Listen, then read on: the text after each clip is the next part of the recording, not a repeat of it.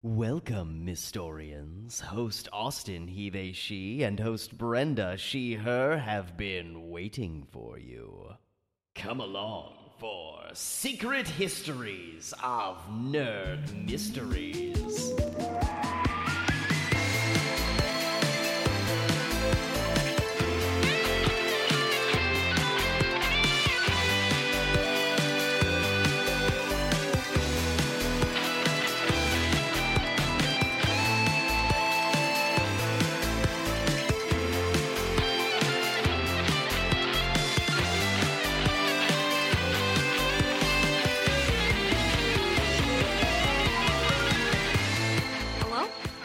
I didn't hear your clap. Oh, I definitely clapped. Don't it, my audio heard my clap. Weird. Okay, well, it's it's probably there. Hi everybody. I definitely clapped. I promise. I want I, leave my clap in, Brenda, so the people know I clapped. so people know that you Well, I was gonna open this episode with a bad news newscaster impression, but it's too late. No, we still can. They they don't. Hey, everyone, pretend this is us starting right now. Alright, give me one second, I gotta get in the zone. That's you coughing up all the cigar smoke because you're a newscaster. Yeah. Hello, everyone. I can't do it. Hello, everyone. Welcome to episode 73 of Secret Histories of Nerd. is, this a, is you a newscaster? Or are you like a '90s game show host? I guess I'm a 90s game show host in my heart. They're gonna jump over the sea of shame. Run up through the, the I pathway of literacy. in my heart? Yes. All '90s game hosts are the hosts from Double Dare. Yes, no one had. Who was that? Was Double Dare was Mark Summers, right? Yeah, it was Mark Summers. Or was it Slime Time Live? Wait, Fuck. Wait. no, didn't he do both? wait. Didn't he just do all of them? Wait. Wait. he did both, didn't he? No, wait. Summers. No, Slime Time Live was a woman. Double Dare. I spelled double wrong. Okay, there is Double Dare. He did dare double. He did like family. All the dares were him. Okay, yes, he did the dares. Slime Time Live with someone else. You think Yeah. I would know because I was in the audience for Slime Time Live, but let me assure you, you're in that audience, you you don't know what's going on. You It seems like it'd be chaos, right? Oh, it's because they don't really tell you what's happening. It's just like you sit, you sit, the kids shuffle around on the the court for a little bit, and then you sit, and then you sit, and then someone slimes you, and you're covered in slime. And you're kind of just thinking like, "Wow, I smell like applesauce now, and I'm gonna smell like applesauce forever. This is imbued into my being now." Mm, Brenda still smells like applesauce. I can attest to this. I to this hey, day, on particularly moist days, slime still comes out of my pores. what the hell is this episode? I I enjoy that we we spent last night planning a news segment and we were just like fuck that Yeah. slime. Am I right? Forget the news. We actually have some serious news we to talk about this important week. news. Brenda, We- please. Yeah, awesome. would you like to start off with the important news? some first looks came out for Amazon's Lord of the Rings TV show. It's Lord of the Rings something something ring is the name. Um, I can't be bothered to remember the Rings of Power. That's what it's called. yes. Um, I can't be bothered to remember what they call their things. I'm not really super invested, Austin, but neither of us like particularly like Lord of the Rings. yeah, I I will probably watch this show because they've cast Mm-hmm. some people of color, which is pretty exciting. There is the Mhm. dwarven princess Disa, uh, who is played by Sophie N-. Uh, I can't say the fake names. Like I don't know if Disa is how you say the name in dwarven in Lord of the Rings, but um, the actress is a black woman. And then Mhm. there is a elven archer named Arndor. Arnder. I don't know. Lord of the Rings fans are gonna You're asking the wrong person. They're gonna Like, fucking we at have me a on friend- Twitter. We have a mutual friend who's like very into Lord of the Rings. Who's Yeah. probably just like screaming, just like, "What are you doing?" losing their fucking mind, and I'm I'm They're sorry. make a Please. TikTok about this later. Uh, that actor is Ismael Cruz Córdova, uh, who is a Puerto Rican um actor. And so both of those people were cast. His character, the last one I just said, is created for the show specifically. He did not exist before the series, according to this like big expose from Vanity Fair. So if he did somewhere in deep Lord of the Rings lore, don't fucking at me at whoever wrote this Vanity Fair article. Um, but once again, time and time again, fans are showing their entire butthole on the internet and talking about how it doesn't fit the lore, how it doesn't work, it's not accurate, so on and so forth. I saw someone make the argument, Brenda, of like, what if we made a movie about Mesopotamia America and it was all white people? And today, have two things. One, they've already done that. that already done that. That happened. So point this point the second. Mesotapia America is a, like we're a real like that's a thing. This isn't It's a like, real place. like we I just had a fair, whole ass Cleopatra movie, which I know is not the same location, but you know, it's Yeah. just, you know, we had a whole ass Cleopatra movie come out starring Gal Gadot as Cleopatra. Like, don't at me. yeah, it's like shut up. You you sound you sound you're gonna sound dumb because you're gonna say something that's fucking real. Um, which is why I don't usually engage with those people because they they don't care. That's not what they mean.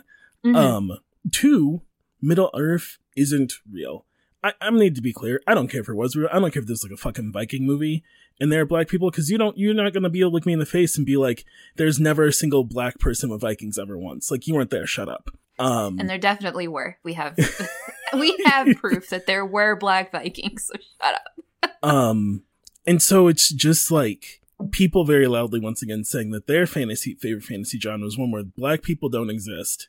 Thank you. Eh, Everyone have a good night. Um, and it's just so boring to consider a magical fantasy world where like why can't one I saw someone was like, you know, the only problem I have is the female dwarves don't have beards. And I'm like, I hey, shut up. I don't who care? Like that's not that isn't your actual problem. You just want Yeah. to complain without people bullying you. Like I know what you're saying. Everyone knows what you're saying. You're actually saying like I don't want this person to play a dwarf. Like that you're not saying that. Like get off of your high horse about accuracies that to some book that some fucking racist dude wrote 40 years ago or whatever. I don't know how fucking old J.R.R. Tolkien is. It's like, um, no one was analyzing the Peter Jackson movies like this. So. Exactly. Exactly. Like, shut up. Um, move on, grow up. I'm sorry that media is allowed to grow and change. Like, some people are talking about, like, oh, they added in this character just so this brown person can play him. And I'm like, even if they did, good, cool, nice. But, Yeah, who cares? he looks great. like, like, but guess what? It, things don't remain static and one thing forever. Like me and Brenda like comics, and I I couldn't like when people ask me about like some heroes' origin stories. I'm like, I mean, which one? it's like I can't explain this to you. Or like you have to like cherry pick like what version of the character is canon to you Yes, because there isn't one vision. So like, you know, I'm like I have this very specific version of Batman that to me is Batman, and I get I get a little cranky when no one adheres to it because I mean it is the best version of Batman that I've created in my head, and there's canon stories that back up this version of Batman Uh-huh. created in my head, but like the majority of like the texts don't back Yeah. up this version of the character. Yeah. like it's just like Lord of the Rings is so old, and I yeah I can't change what he wrote in his book, and I, I don't think anyone should because that's like he did it, and the way Mhm. about anything else, like even if I don't agree with it, that he made it, and he can him and his family or whoever has rights to his stuff can do whatever the fuck they want. Um, Yeah. Which includes this, like his estate gave Amazon rights to do what they want, and they did what they want. So I'm sorry, you're not good enough to make your own Lord of the Rings show, but like step off of it. Um, and it's just it comes at a time like this Black History Month has just been like time and like I don't know what it is, but every day there's like someone else not black. Like, what if I made this about me? Mhm. Uh, from Aquafina's not apology God. to this Lord of the Rings thing to just like so much has been going on this Black History Month that it, it feels aggressive. And this Lord of the Rings thing is just another thing of like people to dog on black people. Um, Mhm. I don't know if I'll watch this Lord of the Rings show. I probably will check out the episodes featuring these actors I just talked about just to see how they do. Um, because Lord of the Rings got too many names and too many important places for me to track what's going on. Yeah. Uh, but that's uh that's what's going on there is once again people are just proving that their favorite fantasy is racism. Yeah, fantasy. You can do anything with fantasy, and so You can do often people just choose to uphold old s- stereotypes and like Exactly. racist tropes that are like And they say, and they they talk about like it's more accurate. Like the, the Game of Thrones fucking showrunner said that shit when they were like, "Hey, how come there aren't any uh like people of color like at all?" Well, it's more accurate. More accurate to what to what to what? this place doesn't this exist. isn't real. There's a fucking dragon right there. like Lord of the Rings is about some fucking two short gays have to destroy someone's engagement ring, as far as I can understand it. and the only place they can destroy this engagement ring is in a volcano with a bunch of other taller gay people. It's like Um, they have to get the band back together to destroy the ring to throw it into the volcano, but they're being hunted. This is my understanding of it, having read none of the books and having seen none of the movies. There's a giant eyeball that is chasing them, and also there's a wizard. One wizard is evil, one wizard is good. they look the same. They're both old They and are white. the same wizard, but they're not the same wizard. They and they gotta they gotta slam dunk it into the volcano. Also, there's a little gremlin who dies in the volcano. Yes, Um, and Sam and Frollo Frodo. Frodo. Frodo. Frollo Froyo. is Jack of Notre Dame. Frollo are gay. That's what I, Yeah. that's all I know. And I know that from osmosis from our mutual friend who loves Lord of the Rings. yeah, that's all. I, that's all I know, and, and I don't. I don't see how you can or cannot have black people. So why why not have like black and brown and Asian and Mhm. every every like it doesn't matter. Like if you're a dwarf, then they're still a dwarf, right? Like you still put them in the dwarf makeup and you do the Mhm. camera shots so they look shorter than all the other actors or whatever. Yeah, and then like the actor um who's Puerto Rican, uh he's playing an elf. hmm You just put the ears on Just anyone. put the ear. Listen, it's elves are maybe the easiest like fantasy lineage to turn anyone into. really? You just put you just give them the pointy ears, you do the makeup so it looks like it's seamless. You're, Yeah. you're that's literally it. You're done. That's literally it. Here's elf. Hot ear. Elf. Hot ears. Hot ear. Let's move on to the next piece of news. Please tell people about the the hot new influencer coming. Yes, there's a new influencer in town, and his name is fucking Megamind. the plot twist that we did not see coming in the year of our Lord 2020, whatever the fuck it is, is Mhm. that there's a Megamind cartoon coming to Peacock, I think. That's such uh, a sentence you just said. I just can't believe. So, for those of you who don't know, hopefully everyone has seen Megamind, but I know a lot of people slept on it when it came out. I it's haven't maybe- seen Megamind. Don't tell Brenda. Austin! Do I have my copy of Megamind over here? One second. Okay. Brenda's going to throw her copy of Megamind to me through our digital Yeah. call. Through She's Time and space. Oh. she's going to shove it into my brain, and I will immediately download Megamind. I found the first and be- season of Night Court. The first season of Night Court. Night Court. Why do you have the first season of Night Court? I live at my parents' house. Our DVDs are mixed up. Here it is. Why do your parents have the first season? No, wait. It's the first season of Night Court. You know, Okay. Night Court. yeah. Okay. Yeah. You sure. Yeah, now that you've said it, now that you said it three more times. Yeah, Night Court. It's um It's a courtroom courtroom drama com comedy. I've never seen Night Court. I didn't watch Night Court when I was watching all the sitcoms two years ago. Anyway, I have my That's fair. copy of Megamind here. It's a two it's a double feature with Monsters vs. Aliens, which is not nearly as good. But for those of you who have not seen Megamind, like Austin, it is about a supervillain who accidentally kills his superhero and then has to figure out where his life goes from there. That's the premise of this movie. And it's I enjoy that it's accidentally. It's yeah, it's very he, he's like, "Uh-oh, my purpose in life has been fulfilled. What do I do?" And he's all into like big spectacle and like, you know, putting on a show. It's like that kind of like back and forth banter kind of thing. That's his that's just his life. His goal is not to actually do it, you know? Yeah, I mean, like any villain, because then what do Mhm. you do? then what do you do? And so the movie's about, well, then what do you do? And then it kind of like escalates from there to where the he like decides that he needs a new super superhero to fight. So he tries to make a superhero. Turns out um, that goes badly. Uh, it's just very good. But Incredible. anyway, yeah, this new show is a cartoon. I don't know if it's 3D or 2D. We have no information. But Megamind decides to become an influ like a internet influencer personality, which normally would really piss me off because so often that's just like a lazy writing device. this um, sounds like, I'm high. Yeah, like Wreck It Ralph 2. Um, I hate that movie never- so Never going to let much. Wreck It Ralph 2 live its down. it's so bad. Anyway, so Megamind decides he wants to be an influencer, which I'm okay with because 100% that is something that he would do in care. It's in character. So Mhm, we'll see where that goes. We'll see what the quality is. It's been like 10 years since the movie came out, I think. What year was it? It was.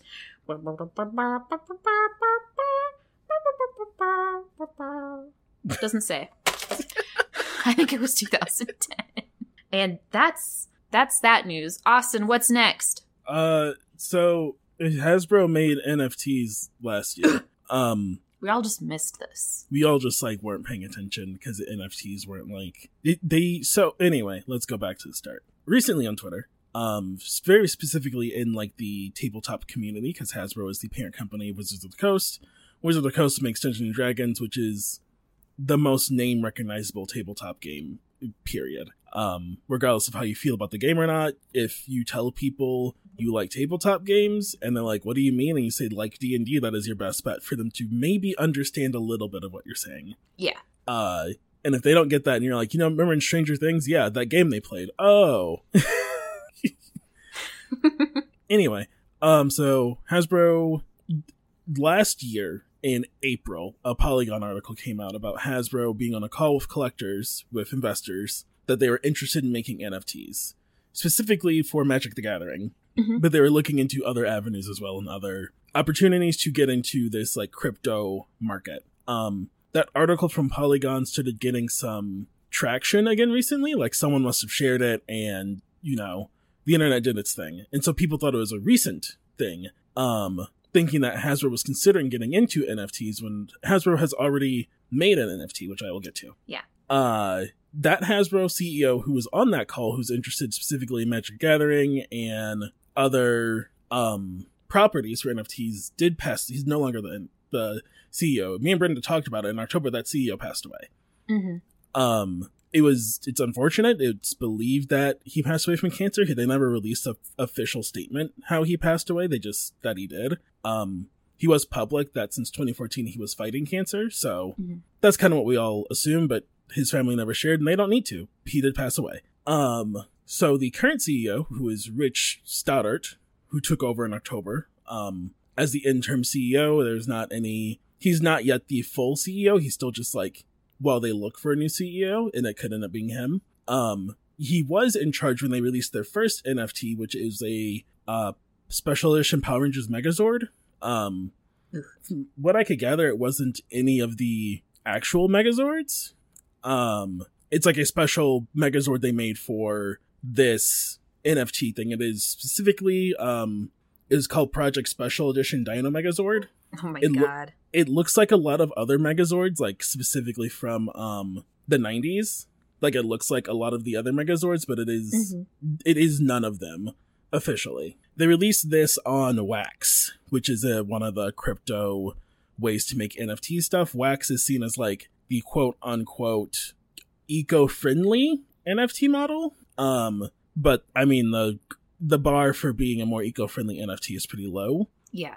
uh, from what I could gather, Wax still tr- contributes uh 100 times what the average person does to um pollution and climate change based on like other people's data who like takes data on like how much it takes to make an NFT and a blockchain. Uh, I I do not, so this is all from other reports. Uh Mhm. the reason we brought it up is because it was kind of picking up traction that people were like getting worried and worried that it was happening and it's to say it's already happened so you can make your choice how you want to going forward because Mhm. hasbro owns a lot uh it's something I already did the specific thing towards like the tabletop community magic gathering community that ceo is no longer with us Mm-hmm. so you can also take that as you will uh i mean companies make these decisions pretty far ahead of time so for all we know, they're working on a Magic the Gathering NFT right now, um, or they'll never do it because I don't know how this Power Ranger one went, frankly. Um, Yeah, and I feel like corporate NFTs aren't doing well.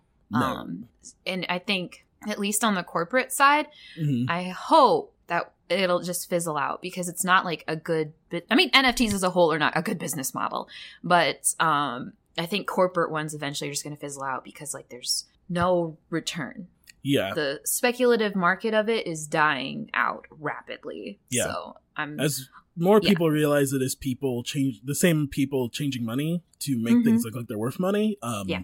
It frankly feels like a rapid version of what comics had, Brenda, when it Yep. was the speculator market of people like buying Superman 15 or whatever, right? And they sell it to mm-hmm. some dude for a hundred bucks, and then that dude sells to someone else for 200 bucks, and that person sells it back to the first guy for 300 bucks because it could be worth 400 bucks, and then, you know, then Yep. it's worth nothing because the week's rolled over and no one cares anymore. Yeah, that's exactly what it is. Um, I just watched a video from Folding Ideas on YouTube called "The Line Goes Up." hmm It's like two hours long, but it like breaks down like if you're having a hard time, like you, the audience, because also I know you understand it, NFTs mostly as most as any of us can. Yeah. Um, I hate that I do. I know, but if you're having a hard time understanding like what's wrong with them, this is a great video to watch. I know it's super long, but like it's also Mhm. really good to be informed to understand like what the impact is on this, who's Mhm. benefiting from these kind of things and like the rampant um theft and like how vulnerable the blockchain is and like what these people want to do with the blockchain, which includes like putting like personal records onto this thing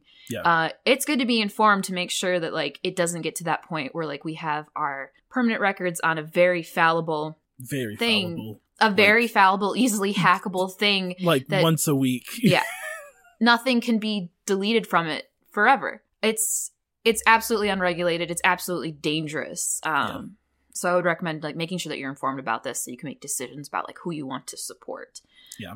and I it is important just to remember like that part like you have to decide who you want to support if you don't Mm-hmm. want to support hasbro like you can do that it involves a lot i know some people are struggling with that because like hasbro Mhm. has what barbie power rangers magic with d&d mm-hmm. uh like every single fucking board game families play uh hot wheels like uh, like if you are a family with kids it's like you there you don't buy toys now you can't avoid it at all um which is unfortunate but So it's just being informed. Um, I think we're going to see more companies getting into NFTs than not get into NFTs before they stop getting into NFTs. It's, I think it's going to take. I think it's going to take someone getting into them and then their blockchain getting hacked and then them losing like actual money, right? Because like Mhm. it's been like people still ten million dollars, which a lot of these companies is like nothing. Like that Hasbro would fucking laugh in your face. Uh Yeah. but the second one of them loses like billions,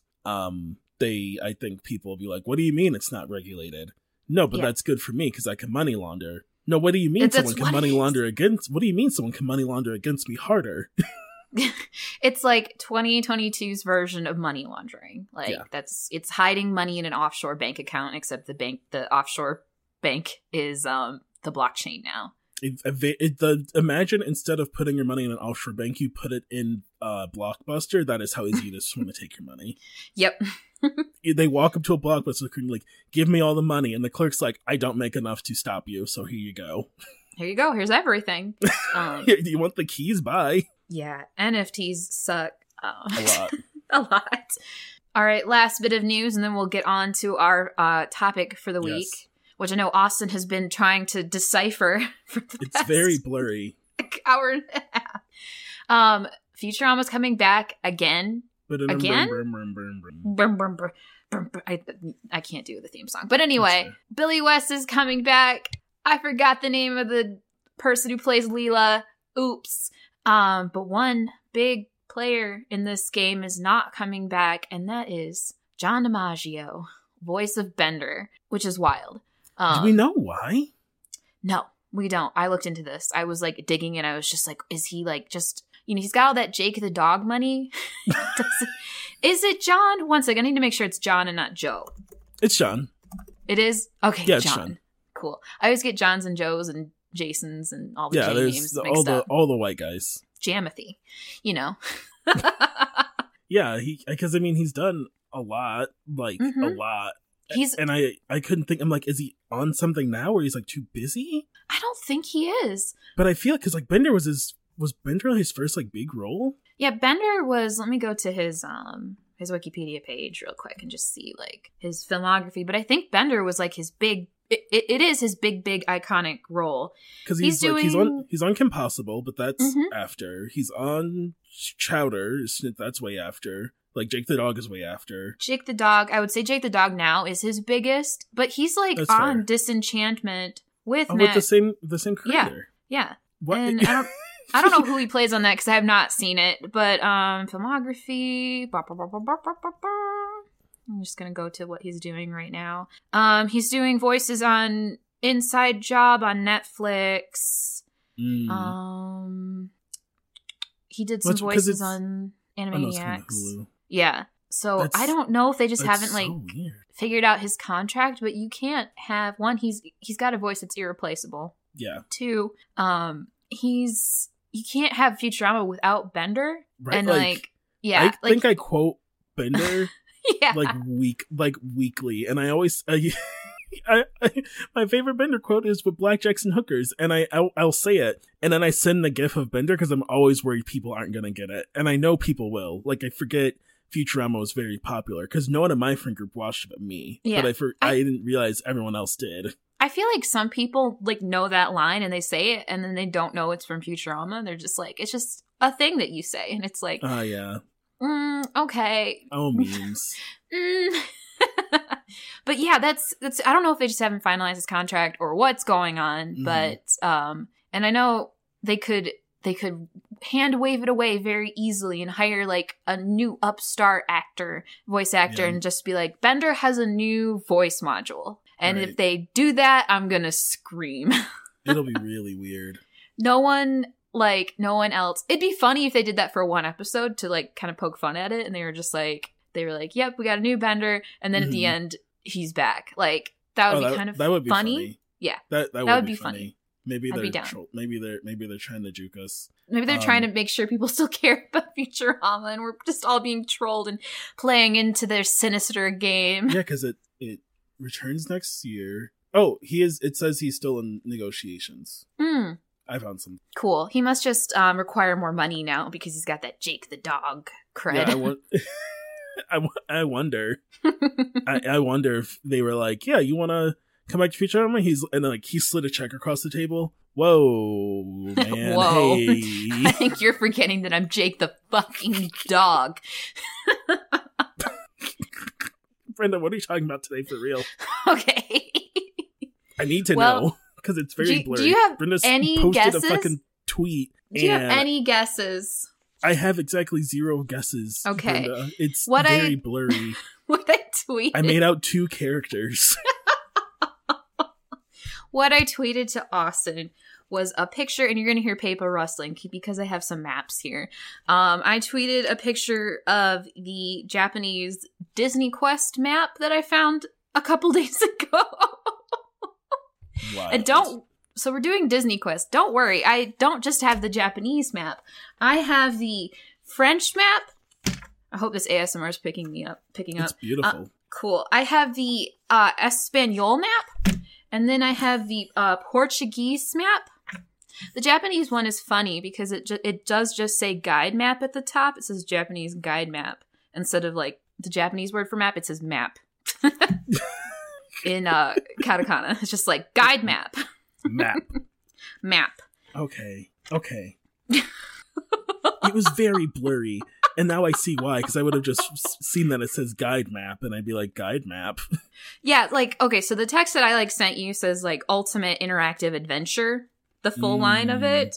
So like that was like the uh the kanji for ultimate. Gotcha. yeah. Yeah, that's what threw me off is like I could make out some of the katakana. I was like, I could piece this together. But if I can't see that kanji, it doesn't fucking matter what this katakana says, frankly. yeah, ultimate guide map. Um yes, Disney Quest. So I briefly talked about I've been thinking about Disney Quest a lot lately. Mm. And what Disney Quest was was an indoor theme park. I've briefly spoken about it on our Mhm. episode I did on indoor theme parks. and I Mhm. threatened to do an episode in full one day. And today is that day. As Um, prophesized. as prophesized sometime last year. I don't remember. It was in the summer because I wrote, I took my notes outside. um, Disney Quest was an indoor interactive adventure, according to these guide maps, that was opened in 1998 um, and closed in 2017. There were two locations in total, with more that were originally planned, but that all completely fell apart and exploded, and it was unsuccessful. And here we are today in a Disney Questless world. Incredible. Just so This- you can remember, dear listener, the lo- the mouse can lose. the mouse can lose, and we were entering the time period in which the mouse most definitely lost. Um, it's the '90s. Uh, oh Dis- we're in the we're in the early '90s at this point. Disney parks have seen rapid growth under the careful watch of CEO Michael Eisner. we Oh, talked about- He's back, baby.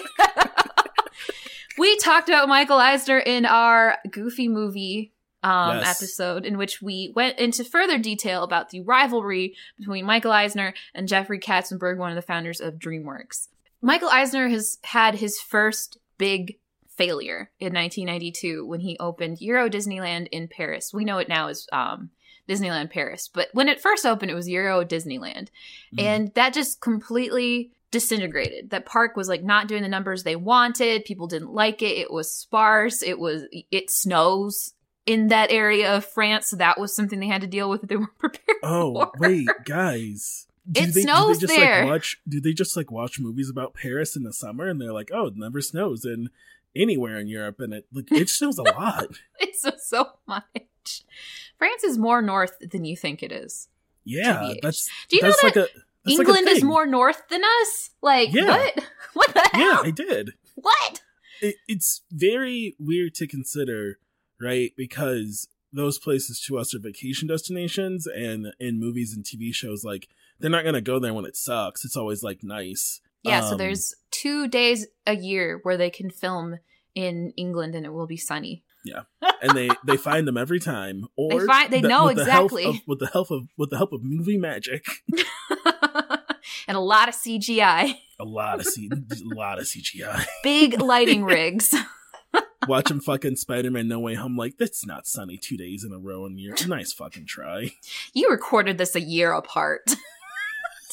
All these sunny days. That's a fake. You took the Teletubby fake sun, didn't you?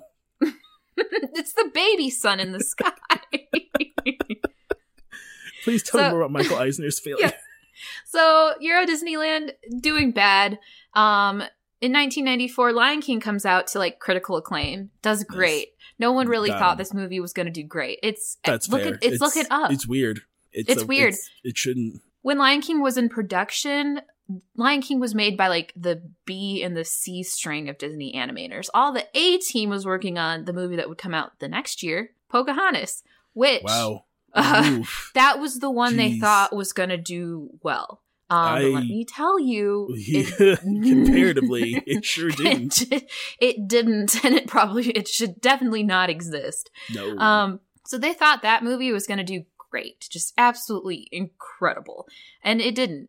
So the cracks are starting to show in Michael Eisner's um plan. Um, and during all this turmoil, um, Disney president Frank Wells passed away in 1994, which we went into this further as well in um the Goofy movie episode. But once he passed away, there was no one to tell Michael Eisner no. So and then there was also this giant power vacuum left in the company where Jeffrey Katzenberg wanted, who had already wanted Frank's position in the first Right. place, now was like just absolutely going ham in order to get it to Yeah. the point where Michael Eisner was just like, I will be both the president and the CEO, and you get nothing.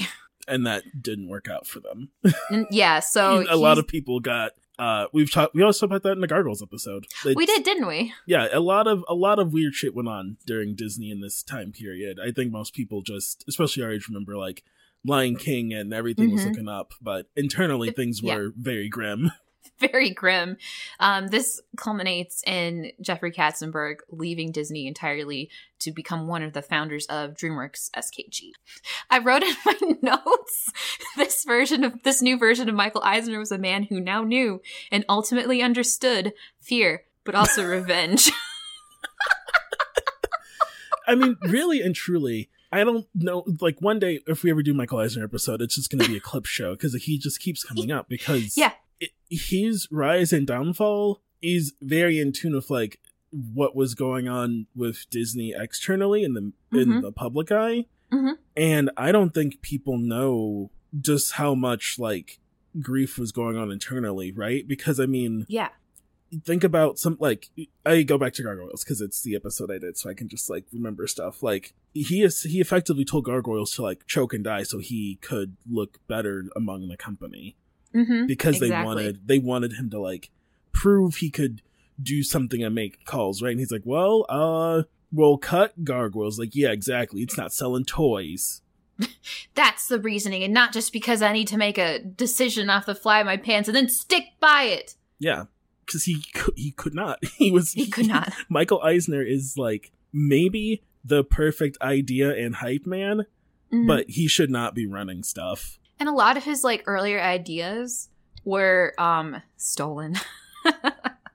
so you have like MGM Studios, which was like one of the first parks was the first park that he oversaw and opened, which was maybe pretty closely inspired by the plans that Universal was having to bring their own park to like their own Mm. filming studio to Orlando. Um and this ties back in to Disney Quest because Mhm. we have on paper that this is not a man who is afraid to steal ideas to get what he wants. Mm. So, in 1997, DreamWorks, in conjunction with Sega, opens the first GameWorks in Seattle. Mhm. So, GameWorks isn't around anymore as of last year. They're all dead. Rest in peace. But GameWorks Mhm. was a massive indoor gaming center. So, we had one of these in um, Auburn Hills for a very long time. Mm. It's like multiple floors. It's got like a kind of a bar atmosphere. It's like a Dave and Buster's, but like a little classier and a Mhm. lot bigger.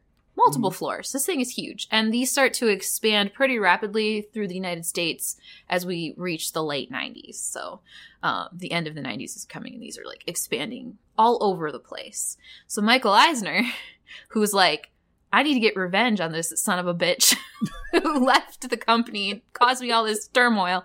I need to take the Disney name and I need to just start pushing the competition out. And this is when Disney Quest starts to be formulated.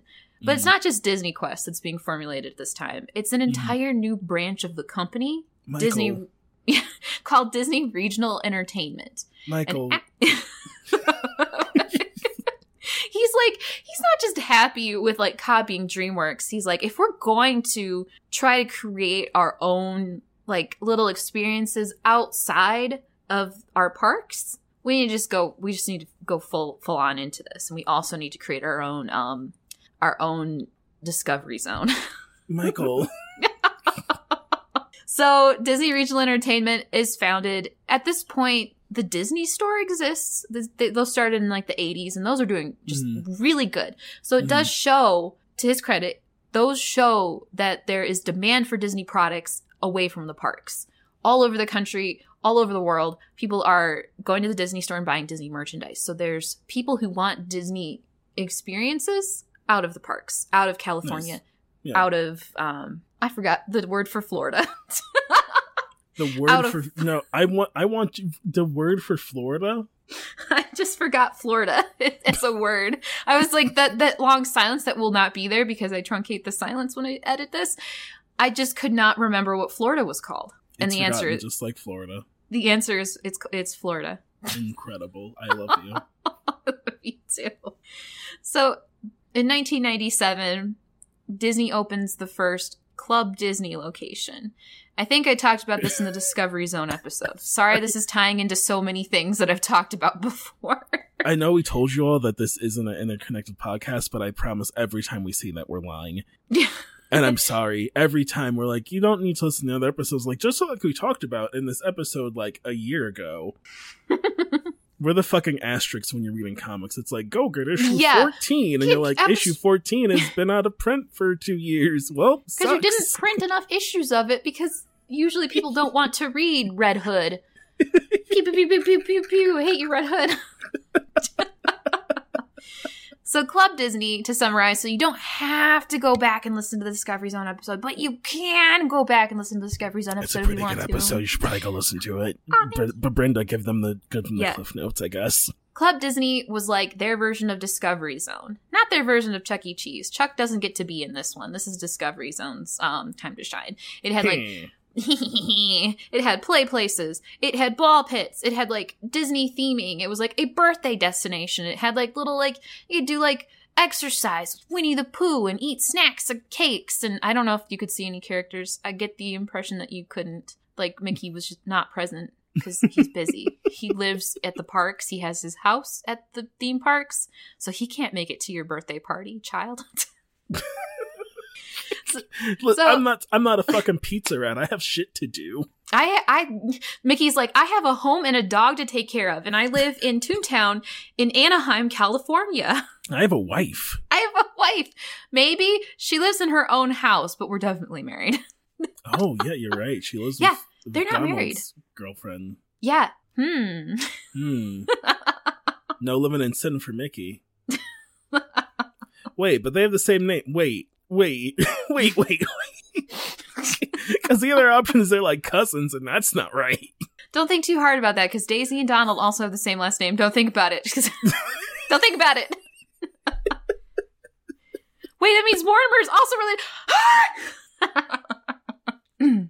so Club Disney is open. It's the first pillar of D- Disney's regional entertainment um, idea, plan, branch. It's Mhm. it's it's out there. Um, and so one second, I'm gonna rewind a little bit it's out there, but it doesn't do as well as they hoped. It does bring in Mhm. money, don't get me wrong. It Mhm. they open a couple more, there's eventually 5 in total around like the West Coast area, Mhm. but it doesn't bring in nearly the amount of money that they were expecting it to. And yet, Disney presses onward and Disney Mhm. Quest continues in through its production cycle. Onward and forward. just got to keep on going. So they start building this giant complex in the west side of Disney's um, shopping area. So Walt Disney World has the shopping area. Now it's called Disney Springs. It was originally called the Disney Marketplace. They did a rebranding in the 90s in order to um, refresh it. And in Mhm. this, it was called Downtown Disney at this point. They also did a major expansion to it to create downtown Disney's West Side, which was an area that had a bunch of nightclubs, and the Cirque du Soleil was over there, of course, and a movie was. theater. Yeah, You said movie West Side, theater. and me as someone who lives on the West Side of the city, I was like, oh, because it's like the hip urban area. Yeah. Okay, exactly. fucking go. yeah. It's like the East Side was like the cute little shopping oh, boutiques Oh yeah, and the well, big at- Disney well, that store. Seems so fucking familiar, huh? Yeah, it's like okay. so the West Side it had like all of the clubs. It had the hard, the not the Hard Rock, no, Planet Hollywood. There, Planet Hollywood's over there, and um, House of Blues is over there. And um, to get between the two of them, you had to walk through an area called Pleasure Island, which was a which was a bunch of. Maybe we'll talk about Pleasure Island in a little bit. This is another one of Michael's ideas, but it actually worked Michael. it actually was successful. Um, people actually did like it, but you do have to walk through this area um, to get to the west side. So they're developing this whole new area. Disney Quest is this giant five story building that's being built. And Disney doesn't really say what it is before it opens. They really don't talk about it. People Oh, can see the like, mystery. yeah, they don't they don't do like a big opening ceremony. They don't do like any like advertising campaigns for it. This thing just kind of opens pretty quietly and then it's just there. So like people don't really know what it is. Wait, They're like, yeah. they so they wait. I thought they were gonna like build it, and then people be like, "Oh, it's," but they didn't even tell. They just like built it and open it, and people were like, "Wait, you built this? Built? It's done? Yeah. What is it? I don't go inside." Yeah, they're like, see for yourself. And people are like, what is the ultimate interactive adventure? I need some um I need someone to elaborate on that for me. And they're just like, go on in. And they're like, oh, but it's like expensive. Just check it out. Michael, so they don't really put any weight behind this. It's open, it's successful. Don't get me wrong, but um it doesn't seem to be a priority. But Hmm. there was a second location in Chicago. Then that was what Disney was putting their um their whole heart behind. They were like, oh, we're going to open this one in Orlando. We're gonna it, it's gonna be open but we're not really gonna pay attention to it because we Mhm. know that there's already people in orlando who need something to do it's really Mhm. just like increasing the capacity of like the west side and like giving people to like True. a reason to come over here and like have a good time or like on a rainy Right. day it gives people something to do Right. it's not their priority at all they're like this will just be a thing for people to do the Mhm. one in chicago however which is the first like kind of like regional expansion this thing gets like this big opening ceremony melissa Mhm. joan hart is there um a Oh. bunch of other celebrities i don't remember are there I know her. yeah, you know her from S- Sabrina. um, they do this like big thing. They get like a guy on a jetpack dressed as Buzz Lightyear. He kind of like zooms past this building in Chicago.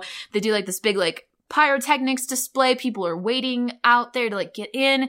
Um, this this is the priority. Like Disney Quest in Orlando was just like Mhm. the blueprint. It was to see like, can we build this? Can it function? And then we move on. So the second Disney Quest location opens in Chicago in um on June 16th, 1999.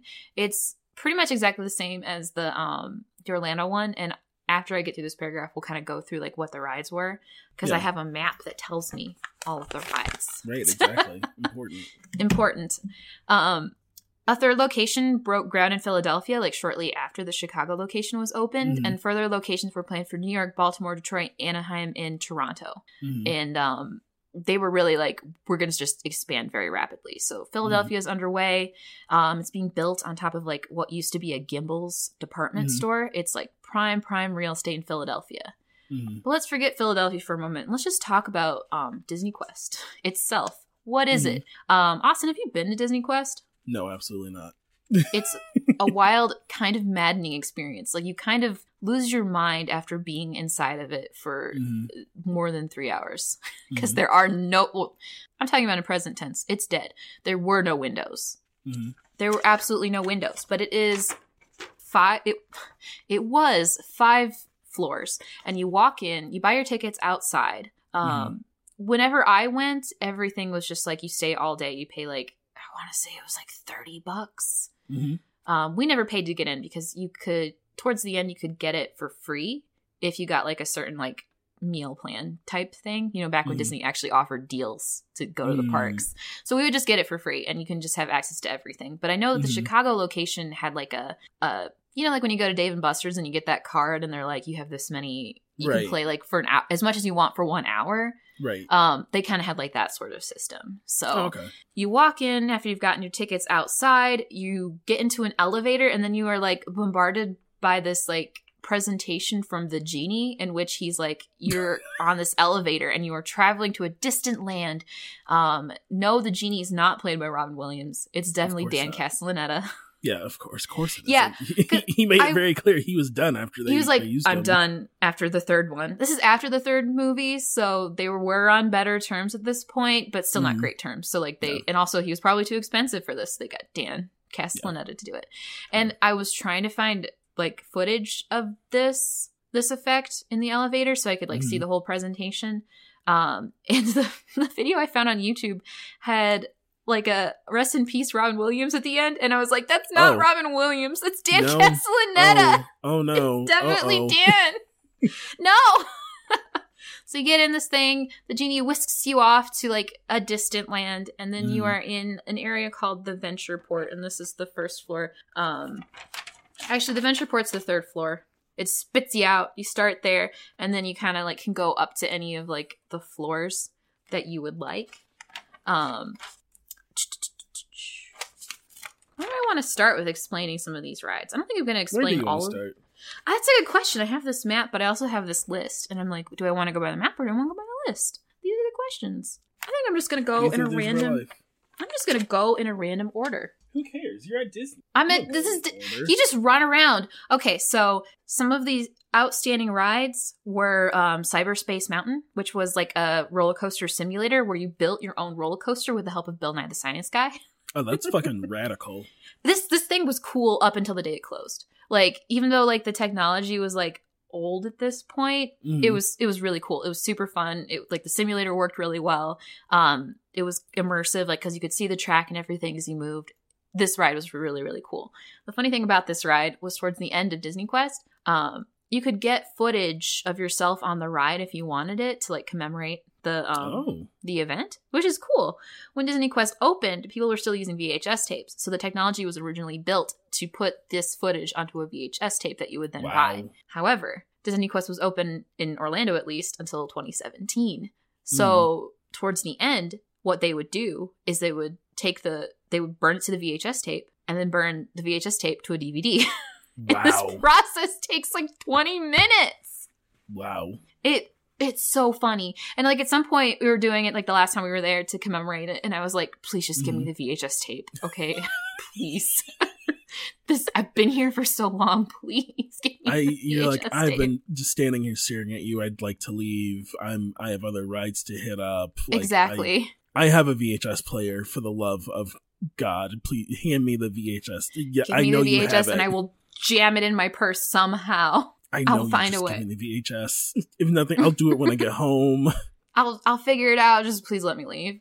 Um, so Cyberspace Mountain was really cool. This is definitely like the flagship ride. I watched the opening um of the Chicago location, the opening special, and they Mhm. showed this ride like four times. They were like Cyberspace Mountain, Cyberspace Mountain. There were rides that they never showed even once, and it's like okay, this is you put all your money into this one, and it does show. It was really fun up until the end. Um, Virtual Jungle Cruise didn't fare quite as well. I hate Virtual Jungle Cruise. I'm enjoying this episode is one part Brenda reviewing rides. I promise I won't spend too long on this, but like, No, I, I'm really enjoying it. If Okay. are- if the listener isn't, that's really their fucking problem. This is our podcast, so um, so guess you get in a raft that's like on like Mhm. a simulated water, like so it's like a bunch of like pillow and it moves like water, like it's it's simulated. It's really hard to explain. They give you a paddle with wheels on it, and you get in this in this raft, and then there's Mhm. a big screen in front of you, and the premise is that you've been sucked back in time to the time of the dinosaurs, and I think you had to find dinosaurs, but it didn't work, so I don't really know what the point was. Um, give me one sec. I gotta blow my nose. So it just never works. So you could like spend your whole like you we wait in line for this ride and you get up there and you just spend your whole ride like stuck against a rock. Like and then they wouldn't give you another ride if you got stuck. They'd just be like, Well, you gotta go wait in line again. It's like, Okay, I guess so. it just never worked as intended. It looks cool if you see like footage of it, you're like, Yeah, I get to like go and it's like moving like very like kind of violently. It never Mhm. did that in real life. Um I think I still went when they had the water spray effect on, but like you just Mhm. kind of feel gross after that because it's just like a thing in the ground spraying water on you. So, and then you get into the raft, and if the raft had like a sh- small amount of people in it, like then someone's sitting on a wet chunk in the raft. Mhm. So, all in all, not great. um, another one of the flagship rides right around the corner from Virtual Jungle Cruise was Aladdin's Mhm. Magic Carpet Ride. I Which was, like. Yeah, this I ride I feel here? like you might have been here, or I feel like they showed like commercials for this this ride in particular on Disney Channel a lot.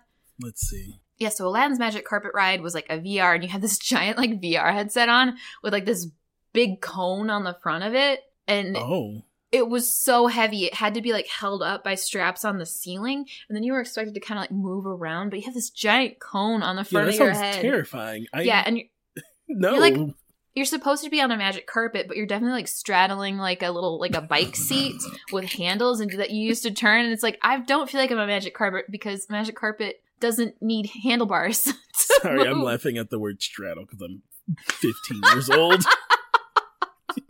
And the point of this is to like go through Agrabah, which is cool, and collect gems, but you literally had like maybe five minutes to do this. So it Get took good. more it took more time to get get yourself hooked into the machine than you had to actually play it. There's this giant fat squirrel right up against the window. He's looking right into my eyes. Oh my god. Brenda, give me the gems, Brenda.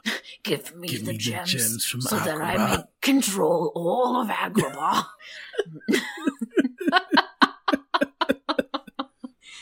so that's Aladdin's magic carpet ride. There was also a slide here um, that would take you from one floor down to the other floor called the Cave of Wonders slide, but that got um, closed down pretty quickly because it was a terrible idea. And then there was Mighty Ducks Pinball Slam. I hate this That ride.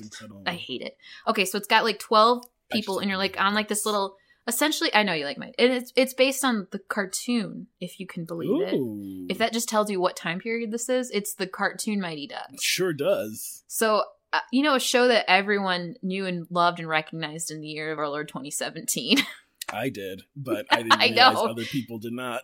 I don't think like kids have any clue because they never did like reruns of that show or anything. So But I anyway. was all about the Mighty Duck cartoon show. I got upset when I saw the live action. It wasn't the cartoon. we're just like, where's the um the the villain played by Tim Curry? Where is he? when does he show up? I don't remember his name. Anyway, this ride was terrible. yeah, so it's like you have like essentially like on like a stationary like thing. I'd say like it's kind of like a pogo stick, but it's stationary. You can kind of like bop around to move your uh pinball around and try to gain points. Um, but there's 12 people, so you're kind of just mashing into like 12 other people also playing it. Mhm. It's fun if it's just your family and you go on a day when like nobody wants to play the pinball game Well, yeah. because nobody wanted to play the pinball game, so it's just like the five of you, so you have room to move. But if you Mhm. like look at like video footage of like this thing at full capacity, there's 12 balls on this screen in front of you, and Mhm. no one can move. So not the best um, designed ride. Uh, another one was Buzz Lightyear's Astro Blaster, which was not Mhm. like um not the Buzz Lightyear ride in the theme parks. You're in Mhm. it's like bumper cars except you're in like this big car and you you roll over like dodgeballs and you suck up the dodgeballs in your car and then you shoot them at other cars to get points Incredible. and it was always broken down always Of course it is. And, and perf- even better. um treasure of the incas was a uh collaborative uh, remote control car Uh-huh. attraction where one person is driving the car and they can't see the car and then someone else is telling them where to drive the car so this sure it works beautifully. it so you're never going to guess why it didn't work Why didn't um, work? pretty much anything can in- interfere with the signal of a remote control Oh, car, It was, it especially cell phones. I was old say cell it, didn't, phones. it wasn't able to get updated. nope. Like once cell phones, like towards the end of the '90s, started becoming prevalent, like antenna cell phone interference was fucking with the cars. Also, Wow. one caught on fire. So That'll that'll do her, huh? that'll do it. Um, You see, there's your problem. This uh this here uh car is on fire. it's just on fire. Um, there's Ride the Comics, which was another VR ride. This took up the top two floors, and you were kind of like in like a car going around uh, hitting bad guys. I never went on this ride. I just didn't. I don't know why. I didn't care to. and then Invasion and Extraterrestrial Al- Alien Encounter Experience for Mhm. players are inside a ride vehicle to save um, astronauts, and you have to like work together to save the astronauts. I also Mhm. never did this one because I'm afraid of aliens a little bit. That's fair. I don't like the ocean. Yeah, ocean is scary. I think that's valid. There were like a bunch of like smaller attractions. There was Sid's Create a Toy where you could buy like make this like absolute abomination of a toy you could take home. There was Living Easels, which was an interactive touchscreen program Mhm. that you could like fuck around with. There was like a Mhm. Disney Radio Disney Song Maker. There was a Magic Mirrors, which was like where you could alter on a touchscreen pictures of your faces. There was like an animation thing where you could like learn take drawing classes and use Mhm. like uh rudimentary like drawing tablets Mhm. which back then was pretty cool because like a, a Cintiq I don't think existed in this point of time, Mhm. and also would have cost three thousand dollars if it did. so pretty neat actually. And then there's my favorite ride in all of Disney Quest: the Pirates of the Caribbean Battle for Buccaneer Gold, Wow. which actually was the only update. Disney Quest really ever got because it replaced a Hercules ride that I've never been Oh. on. Um, Hercules in the Underworld was an opening day attraction where everyone Mhm. stood in like this room that had like screens all around, and you were like in a cart and you were like working to drive the cart. Mhm. Um, Pirates of the Caribbean Battle for Buccaneer Gold took this concept and gave you a little cannon, and you have to like run around the ship and fire like these balls at Mhm. like ships and sea monsters and it's like one person's driving and everyone else is running around and i Mhm. guess it was pretty hard to beat but let me tell you i did it a lot i could beat this game nice. Mm, My I love that for family- family doesn't know how to work together sometimes but when it came to pirates of the caribbean battle for buccaneer gold we had our shit together I like to think that you, like a mighty captain, got their shit together. You're like, I, just- refuse to not win this ride. we have to win you get nothing for winning except for a screen that says you won great That- hey, pretty good reinforcement. You won something. Yeah, it makes you feel good after you've been trapped inside this dark, windowless five story building for four hours. There weren't windows. There's not a single window. You they start to kind feel of like you were outside because No, like no, you kind of lose your. It's so it's dimly lit everywhere. At some point, you kind of start to feel like you're losing your mind. Um, that sounds horrible. Yeah. Sometimes I would go into the bathroom and just kind of stand there because the bathroom's fully lit. And I would just be like, wow. Or you would go down to like the bottom floor, like right next to the Pirates of the Caribbean ride, and you could see the gift shop, which had windows, and you could be like, I remember what sunlight was like. Yeah, I it. can't. No windows. Yeah, getting to you and being like, also there are no windows is like, oh, I'm out. Sorry, actually, Yeah. no thanks. No windows.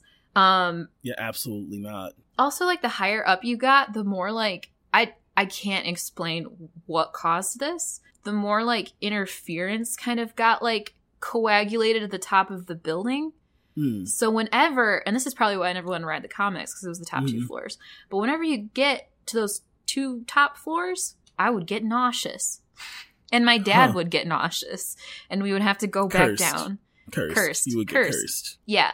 So I've never went on um ride the comics on those top two floors because like something about it just instant Cursed. gonna bomb. cursed. Instant curse. It's cursed. Mm-hmm. Okay. There was also an entire floor that was just like free to play arcade machines, which was Oh, really cool. well, that's that's the floor to be on. I'm gonna. I'll be I there know. until it's time Yeah. to leave. Honestly, like you just go in and like there's this one time there was a DDR machine and I like wanted to play DDR and it was like there was Mhm. two players and there was like a girl there already and i was just like oh hey because like there's no money exchange and i was like oh hey could Yeah. we play this together and Yeah. she could tell she lived in orlando and came to this place like every day and was like very hardcore about it she was just like fine i guess and then i uh, then i uh, whooped her ass at ddr so Choke slammed. yeah because Orlando um residents like get like a bunch of like discounts to go as like uh Yeah. sorry that your home is this. sorry that we've turned your um home into a hell. yeah, so like she could tell that she just like kind of went to Disney Quest to play games like every so Mhm. often because it like Mhm. wasn't an expensive thing to do. Mm. Um, which a little jealous a bit because because that the arcade was really cool, and I could also see my mom play like old arcade machines that she Mhm. you know had played in the eighties that she was Yeah. very good at, and so that was really cool to get to see too. Um, yeah, and that that's Disney Quest. There were a That's couple places to eat. There was an internet cafe, which they never updated. Incredible. So, and then there was like a food, like a food area. They had sandwiches there, um, Mhm. and cheesecake factory cheesecakes that you could eat. I mean, so- I, I've never had a cheesecake factory cheesecake. I had a slice of one because one of my friends bought a whole cheesecake factory cheesecake from the cheesecake factory. Cheesecake. Say it one more time. no, I refuse. If you say cheesecake factory cheesecake three times in the mirror, it's like Beetlejuice, and you'll get a cheesecake. Oh, I do want a cheesecake though. I do love cheesecakes. So, is Disney Quest still there? No. What happened? So first, so first, let's talk about what happened to Chicago. So Chicago opened in 1999. Um, attendance was pretty low. Like it wasn't like low to the point where they were losing money Mhm. per se, Mhm. but it wasn't like they had estimated like insane amounts of people would be coming, Mhm. um, and there was just physically no way for that many people to come. They would have to be like Mhm. at capacity for like every day of the year.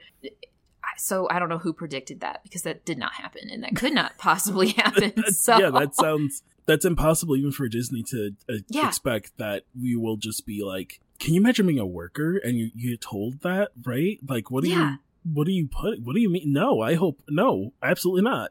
yeah, so Orlando already had like this captive audience of tourists who need something to do inside when it's 90 degrees or raining in Florida because in Florida it rains Yeah. at four o'clock like clockwork every day.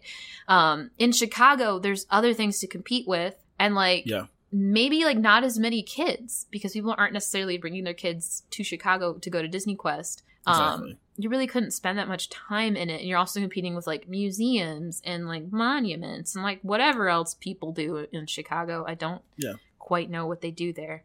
Um, Shopping, shopping's a big thing. shopping. So it just wasn't quite as successful. Um, the original plan for Disney Quest was that they would update 15 to 20% of the rides every two years. And so that happened once kind of when they replaced yeah when they replaced um the hercules ride with pirates chicago did end up getting that that um new attraction, Mhm. but um, that was it. And then it was closed pretty shortly after in 2001. So Michael. didn't barely made it two years. They were they could have like tried to put like more effort into keeping it up, but Michael at this point was just tired. People didn't like anything that he'd been doing. He was like, pull the plug. Just it's dead. Disney Quest is dead. So the one in Chicago closed Mhm. on September 4th, 2001, which is probably a good idea because tourism takes a pretty um pretty hard nosedive shortly after that. Oof. Not going to elaborate. You can figure it out. um, Club Disney, all of their locations closed in 1999. Mhm. In um 2010, the other like the other branch of the Disney Regional Entertainment Empire, the ESPN Zone, all of those closed in 2010. um, and Disney Regional Entertainment as a whole closes in 2010 as well. So, what happened to the final Disney Quest? Mhm. it just stayed open, untouched for several Oh. decades. Just they did not touch it. But you could you could go there, but You could it, go there. It wasn't anything. It was open. Like it It was was, there. but it was the- it was the same. it was the same. Like really, the only thing that changed is they sh- they shut down one floor of Ride the Comics, the 4th Mhm. floor, just entirely, unless it was like really really busy, and then they would open it back up. Mhm. and um, they closed down like the magic mirrors attraction where you could like kind of alter pictures of your face in 2005 and just kind of like converted that to some seating which is Mhm. really creepy because there's just a giant pinocchio face on the wall and then you're just sitting there on a bench like this is fine Mhm. um like i said the um treasure of the incas closed because a car caught on fire and also the cars just couldn't work anymore Mhm. and um and yeah car caught on fire. Was it while ca- a ride was happening? Yes. Well, so it wasn't so much a Oh, ride, no. so like you could just walk away from it because there's just like a bunch of cars in the floor. I'm in, sorry, like, a in my head track. now, someone like walked up in a car, caught on fire, like, ah, fine, Jesus, fuck, bye. Yeah. Good- Fine, I guess I don't play this, and they just walked away. like, uh, really, the only new thing that Disney Quest got was they added a statue of Wreck It Ralph at the entrance, like in the when you get off the escalators, Why? which Why? were called cyberlators. By the way, I don't think I mentioned that the elevators You were sure called didn't. cyberlators. Cyberlator? What does that mean? Cybrolator. a cyberlator. Cyberlators. Side relate. Yeah, and really quick before, uh, while I'm talking about the cyberlators, um, the genie effect was turned off in 2011 because of some safety concerns. So you would just get on this elevator that doesn't really go anywhere. They didn't tell you why though, huh? They just No. said safety. Cons- yeah, of they were like safety reasons, and it's like, is it because it's an elevator? I'm so- sorry, a cyberlator. and Mickey you Mouse need to be fucking find you. something. So you just like get on an elevator, go nowhere, get off the cyberlator, and yeah, so it was, Huh. they kind of lost the magic there. But they added a statue of Wreck It Ralph when you get off the cyberlator, and a couple Fix It Felix arcade machines that you could actually play. So that was pretty cool. I did get to play on those, and Fix It Felix is actually a pretty fun game, but they were just like shoved in a corner, an unused corner. like, here you go. Here's our Wreck It Ralph tie-in area, and that was it. That was the last update. That's such a that's such a weird thing to throw in. Mm-hmm. And yeah, it was very weird. Like, because I'd been there before they were there, and when I went after they'd been included, it was it was like this whole thing. It was just like, holy shit, they added something. Oh my god, look at them, they're there. Holy, my a new thing to do at Disney Quest. My god, fix it, Felix. Holy shit. The, people must have thought they were gonna like that. They were like, oh, okay, they're gonna like start. They're gonna like, start this is gonna updating this. Yeah, they're gonna update this now. Yeah. They're gonna get That's what new I thought. stuff, and they're Yeah. like, who knows what they'll add? And they were like, no, no, No. sorry, we lied. Yep. So in 2016, it was announced that the Orlando location would be replaced with the NBA experience. But then 2016 came and went, and it was still open. And at some The- point, it was painted entirely blue. the um, the NBA experience. What I need to know what that was gonna even be. Well, okay, so it opened, but it took a while. So 2016 comes and goes. 2017 is here. It's chugging along. Nobody really knows what's happening. Disney Quest has been painted this grayish blue color all over, and it's like, what is happening here? And then in 2017, finally the the final date was announced. Um, July 22nd, or sorry, July 2nd, 2017 was the final Mhm. operating day for Mhm. Disney Quest. And then the whole thing was ripped to the ground and NBA Experience started to be implemented. And it opened actually in August What? of 2019. What is it? Let me look at this. Okay, so and experience because I I should have looked into it. Um, I don't even think it has a Wikipedia page. Huh. Um, let's see. see if I can find it. Here we go. Here we go. NBA.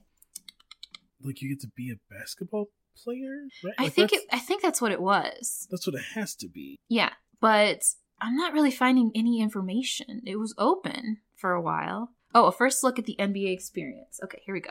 All right, let's see. Ba ba ba. This one of a kind experience is sure to be enjoyed by basketball and Disney fans of all ages who visit Disney Springs from around the world. What is it?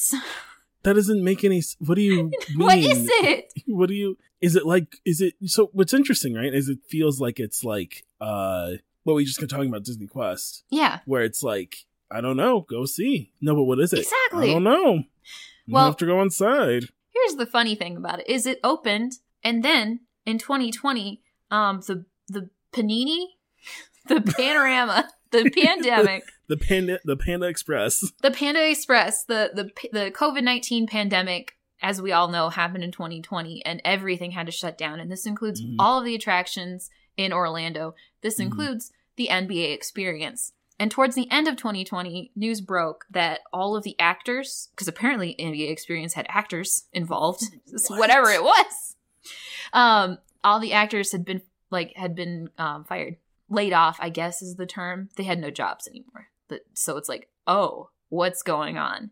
And then in august of 2021 disney made the announcement that the nba experience would not reopen. So they tore down disney quest and built this giant building what did this look like i need to look up a picture nba experience i need an actual mental image of what this looked like okay Yeah. it looks like Disney Quest. Anyway, on the inside, it looks like Disney Quest but with basketballs. They tore. They're like tear it all to fucking dirt. Okay, put it back up. Put it back up, but new this time, but with the same gross. Are we sure Michael carpet. Eisner didn't design this? Because that sounds like a Michael Eisner thing looks of like tear it down. Okay, now put it back. Put it back, Michael, Michael, Michael, please. please. Michael, Mikel, please.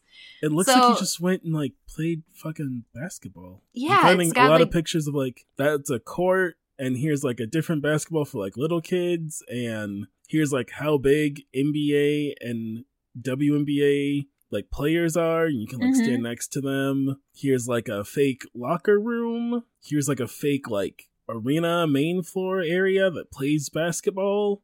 yeah, That they they were like people will come because they like basketball. That was really the idea, huh? That was it. And it's like I don't know if people people like basketball. People like love people basketball. like yeah people love basketball but i don't know if people who love basketball intersect with like people who love attractions enough to do this Exactly. It's like I think people who love basketball would like to just go play basketball with their friends or watch basketball Yeah. game. Uh, it's not like Like it- like video games where like you go to play video games. You play basketball with real people. Yeah i mean i'm just trying to imagine like if you're gonna spend this much money right and Mhm. be at a basketball like i think they would just like go like go to a game in orlando i don't know yeah. the team in orlando but like i think they would just go to one of their games if they're already Is it there the Magic? Is it the Orlando Magic? that sounds right That sounds right. I think that's right.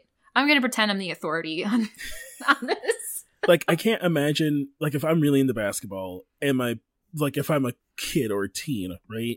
Mm-hmm. And my parents are like, do you want to go to the NBA experience while we're at Disney, or do you want to go to a game? Like if we're already spending this much money, I'm like, I mean, I'd like to go see basketball. Mm-hmm.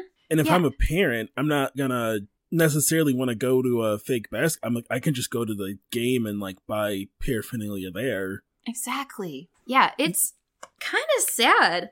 Um, I think about what Disney Quest could have been if they had tried. Because at the end of I the mean, day, when you they- said when you said oh, an arcade floor, I'm like, oh shit, they could just turn the whole thing into an arcade, huh? They could have Yeah. themed arcade floors. exactly, especially with like how like round one is you know, finding Yes. a foothold in America. And Dave and Yes. Buster's, I think, is still doing very good. The, the fact that both of those places are still around in the pandemic is astounding. Now, you Yes. have GameWorks, which didn't make it out of the pandemic, but GameWorks wasn't the king of this industry anymore. Round One and Dave and. Buster's are the two big, and they're immensely, immensely popular. Um, so I think it was a mistake to just be like, we just tear down Disney Quest, especially with like how like VR cafes are like really big now, and Mhm. like this technology has come so far and is like so immersive. I just feel like it was a missed opportunity to like have this in the parks and have an option for rainy days, like a place for people Mhm. to go. It just needed a little more finessing and it needed to not Mhm. just be built out of spite. Like, exactly. Um, I think so like, you know how they had the Mighty Ducks cartoon attraction there? Mhm. That um I think if they had stuck to that plan of replacing like all the ri- 15 to 20% of the rides every 2 years, Mhm. um and they had like kind of like made more rides based on like what cartoons are popular at the time and had kind of like a revolving door of um so like they did like a Kim Possible experience for a while, and Mhm. once Kim Possible wasn't around, they replaced that with a Phineas and Ferb experience, and that's not around. Like the new Ducktales, bring that in and have an attraction for there. Have like attractions similar to how they reskinned the Hercules ride into the Pirates ride that you Mm-hmm. can easily reskin and readapt and like make into new experiences in order to kind of keep people coming. Because if you don't update anything Mhm. ever, people stop coming because they've Yeah. seen it. But if you Or add a new care. ride, yeah, they don't care. If you add a new ride in, then people are going to come again. That's Exactly. I, that it's weird because that's like what they do throughout their park, mhm. and so it's weird for this part of their park. They're like, well, it just stays the same forever. And I wonder if it's like a leftover of like Michael Eisner's spite, right? Like, well, that was Michael's idea. yeah, like Michael came up with this idea and it didn't work, but we also can't get rid of it. I think the question was like, what do we put here? Like, if we, get rid of it, we can't yeah. fail. if we yeah if we, we can't fail and also if we get rid of it um where do people go when it rains i think is the big thing like Mm, where do people go when it's too hot to be outside Yeah. uh we lose that that thing that can eat up capacity on days like on high capacity days like there's less places for people to go um so yeah it's just i think about it a lot because i think it could have been really cool and i kind of hope and i'm, I'm not like holding out hope for this especially now with like the current disney management being absolute garbage um um that they just they try to bring it back in some way but but Mhm. maybe different uh maybe they feel like that name would be cursed but i think it would be great and but that's just me because i'm a freak I mean, if you're a freak and I'm a freak and we're all freaks, I I don't have something there. I if Brenda wants it, then I want it. Br- Baby gets what she wants. At some point, they're going to start playing to the nostalgia of our demographic, and I think they're already starting to do this because you see like Max Goof and um Goofy doing the the dance at the Mhm. parks. So I think they're Mhm. kind of starting to realize that like there's a big market with nostalgia from our age group, Mhm. and I don't know if that will kind of tie into like oh maybe we bring back Disney Quest. So like these I mean, we have demo- the we have the money now, right? Yeah. And people our age are starting to build families, and so Mhm. it's like if they want us to take, if they want a family to come in, they can't play to like the previous generation. I feel like the previous generation too, like they didn't have nostalgia stuff, so they just did stuff kids would want to make their parents spend money, but Mhm. we don't like have a lot of money to spend, so they have to also want us to spend money. Exactly. Like it has to be like very intentional and like we're very nostalgia driven and they need Mhm. to they need to figure that out because Yeah. it's you know, you can't have like um you heard about the Figment popcorn bucket situation? No, what? Oh, okay. This will be the last thing and then we can we can head out. But the Figment popcorn bucket. So it was the Festival of the Arts at Epcot, which used to be like a thing at Epcot they would have in the winter time in order to try to get people to go to Epcot. And they'd do like, you know, like art displays, like topiaries and shit. And this Mhm. year, Disney was like, we're gonna have a popcorn bucket, which is pretty normal. They do weird popcorn buckets all the time. They're like, we're gonna have a Mhm. popcorn bucket, and it's gonna be a fucking Figment the Imagination Dragon. And everyone Mhm. was like, fuck, I love Figment. so there were like lines. By the way, I also love Figment. Figment is the Mhm. um the mascot of the Journey into Imagination ride, which I'm not going to go into detail because it's like this big long, big old, big old story. But anyway, Mhm. he was kind of the unofficial mascot of Epcot for a long Mhm. time. And so they have this, and he is the mascot of the arts festival. So Mhm. they have this popcorn bucket. Lines are six hours long to get this popcorn bucket. And Look, I'm not gonna lie. I want it. I want it bad. I want that stupid little dragon popcorn bucket because it's like it's the shape of him. He's got a strap so he can be a purse. So if you don't don't want to carry popcorn, but um yeah, so now he's selling for like over a hundred dollars on the internet now. So anyway, Jesus. anyway, um that's nostalgia. That's the power of nostalgia. That's the power of Figment, the little imagination dragon, and Yeah. that is Disney Quest. That, beautifully done. Night, way Thank to you. go, you Brenda. Incredible. Just masterful. masterful, perfect outro that I am now ruining by talking over you more. Um, and Brenda could edit me out, but she won't because she loves me too much. I love you, and I think it's hilarious, and I think we this is an episode. There we go. That's an episode. That's that's that's all Brenda wrote in her notes. Everybody, that's all they wrote. We're out. Goodbye. Thank you, everyone, for listening to this episode of Secret Histories of Nerd Mysteries. Our music was provided by Esperanza Garay Negron, and you can find their music on Bandcamp at knifenun.bandcamp.com. Our introduction was voiced by Cafe3G. You can find him under that handle on Twitter and Instagram. This podcast is a part of the Nacelcast Podcast Network. You can find us at Nerd Mysteries on Twitter. The show is edited and produced every week by the amazing host Brenda. And as a reminder, please, please, please, you're listening on Apple Podcasts, throw us a five star review. Helps the show out a lot. Tell a friend about the show. And until next time, historians, see ya.